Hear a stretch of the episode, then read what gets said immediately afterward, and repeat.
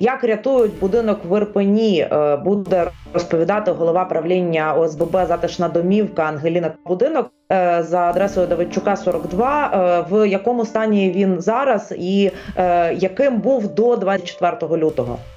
До 24 лютого він був в гарному стані. Потім прийшли наші визволителі, і на жаль, 23 березня. Ем, внаслідок потрапляння снарядів загорівся дах.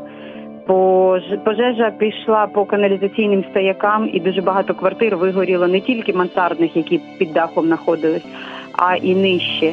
І Є квартири, які навіть повністю з першого по п'ятий поверх, от стояком вони вигоріли, і там неможливо взагалі зараз жити і щось відновлювати. Ну а так зараз ми е, зверталися дуже багато благодійних організацій. Ми зверталися і в місто, і ми зробили проєктно-кошторисні документації. Е, і поки чекаємо на якісь фінансування, потихесеньку почали робити дах самостійно. Е, зараз у нас е, ліс весь майже стоїть, накрили мембраною, намагаємося захистити будинок, хоча б від води. Е, в березні, в квітні, дехто повернувся, хтось допоміг. Е, знайшли ми волонтерів, які розчистили нам дах від цього всього згарища, накрили тимчасовими брезентами від Червоного Христа. І тепер потихеньку починаємо накривати такими конструкціями, вже які будуть стояти на майбутнє але це ну це таке це маленька доля того, що можна зробити зараз для будинку. Чи, чи проживають зараз люди? Як то скільки і ну в яких умовах? Ну зараз із 130 квартир в будинку прожив, ну, проживають, що можуть, хоча б в якихось умовах проживати. Це 30 квартир. Самі самостійно проклали там каналізацію до цих квартир. Воду відновили, світло, е, ну електропостачання дали, е, газ ми запустили. Е, то ну такі, звісно, вони ще черпають воду щодня, як іде дощ, але живуть, бо ну нема де жити. Хтось десь поряд живе, приходить, допомагає, хтось ще за кордоном залишається, тому що взагалі безнадійний їхній стан квартир. Е, ну, це 30, приблизно 30 квартир у нас зараз повернулося, намагаються жити. Угу. Як зараз шукаєте ось кошти на відбудову? До кого От, ну ви вже сказали, до яких організацій звертаєтесь? Можете трошки докладніше розповісти, як це взагалі відбувається? Які, е, які кроки треба зробити тим? Кому е, теж доведеться отак відновлювати свої будівлі. На жаль, ваші поради можуть бути актуальними для дуже багатьох зараз в Україні.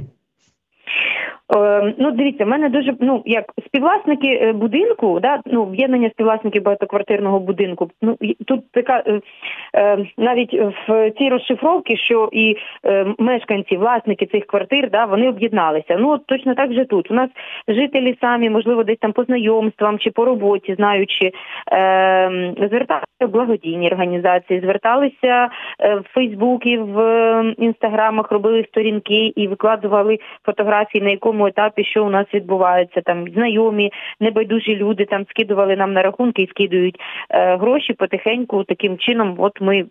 Збираємо по копійки, по копійки е, і відбу... ну, на відбудову.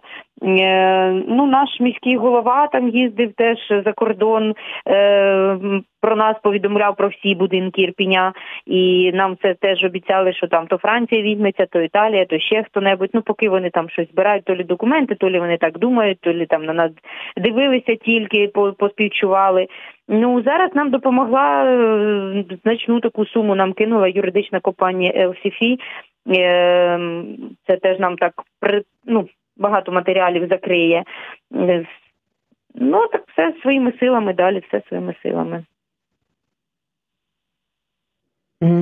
Е, чи порахували вже загальну вартість е, відбудови, і як взагалі зрозуміти, що будинок саме потребує відбудови, реконструкції, реставрації, а не ну його треба там зносити і зводити нове житло натомість?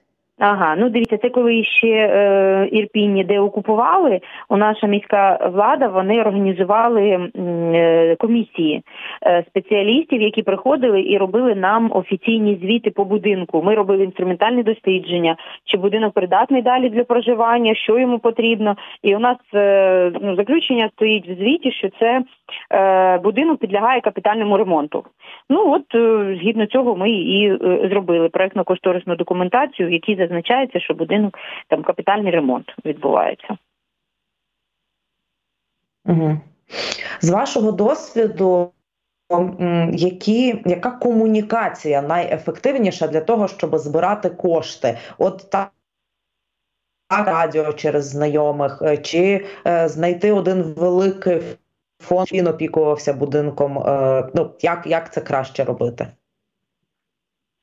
О, ну я навіть не знаю. Ну ми скрізь пишемо. Нап- Наприклад, у нас є, якщо з жителями нашими спілкуватися, в нас є вайбер-чат, в якому ми там я звітую, що у нас в будинку, як відбувається в будинку. Ми вирішуємо разом, що нам робити. Ну а далі ем, я зі своєї сторони ще ходжу в міськраду, ем, теж там розказую нашим ем, ну там меру нашому заступнику їх- його розповідає, розповідаю, що в нас відбувається, що потребує будинок, і разом шукаємо варіанти вирішення питань. Ну от так навіть більше не знаю. Листи пишемо на благодійні організації, А писали які листи. Е, Угу. Які бюрократичні процедури обов'язково потрібно пройти? Чи є якийсь алгоритм, що е, маєте зробити для того, щоб ну і держава чи міська влада взяла е, участь в відбудові, і щоб фондам ну мати якісь папери, які ви могли надати? Ну, перш за все, оце ці звіти, які фіксують, що правда будинок потребує капітального ремонту. Потім та проектна кошторисна документація. І, як правило, показує ще і експертиза проєктів, тобто, що саме таким чином там і така сума буде е, потребує на цей будинок. Ну, це, мабуть, саме таке тяжке. Ну, якщо говорити в розрізі отримувати гроші від держави, то наскільки я розумію, в бюджеті ж працює так: зробив, а потім просиш гроші. Е, зараз так, що прям виділили на будинок, ну такого немає. Є, що нам там матеріали зараз виділили гроші на матеріали і нам дають матеріали. Ну таке є, але це проходить теж там певний проміжок часу, поки його зможуть затвердити. Ну, Дуже І на сам кінець, скільки це було в кошторисі. Там то якщо Мгм. це пінопласт, да, то ти маєш показати, що в кошторисі тебе стояло саме от стільки. Якщо це там на дах металочерепиця, ти мав показати проєкт і його розкладку цієї ж металочерепиці. То- Тому ну, це підтверджується документами.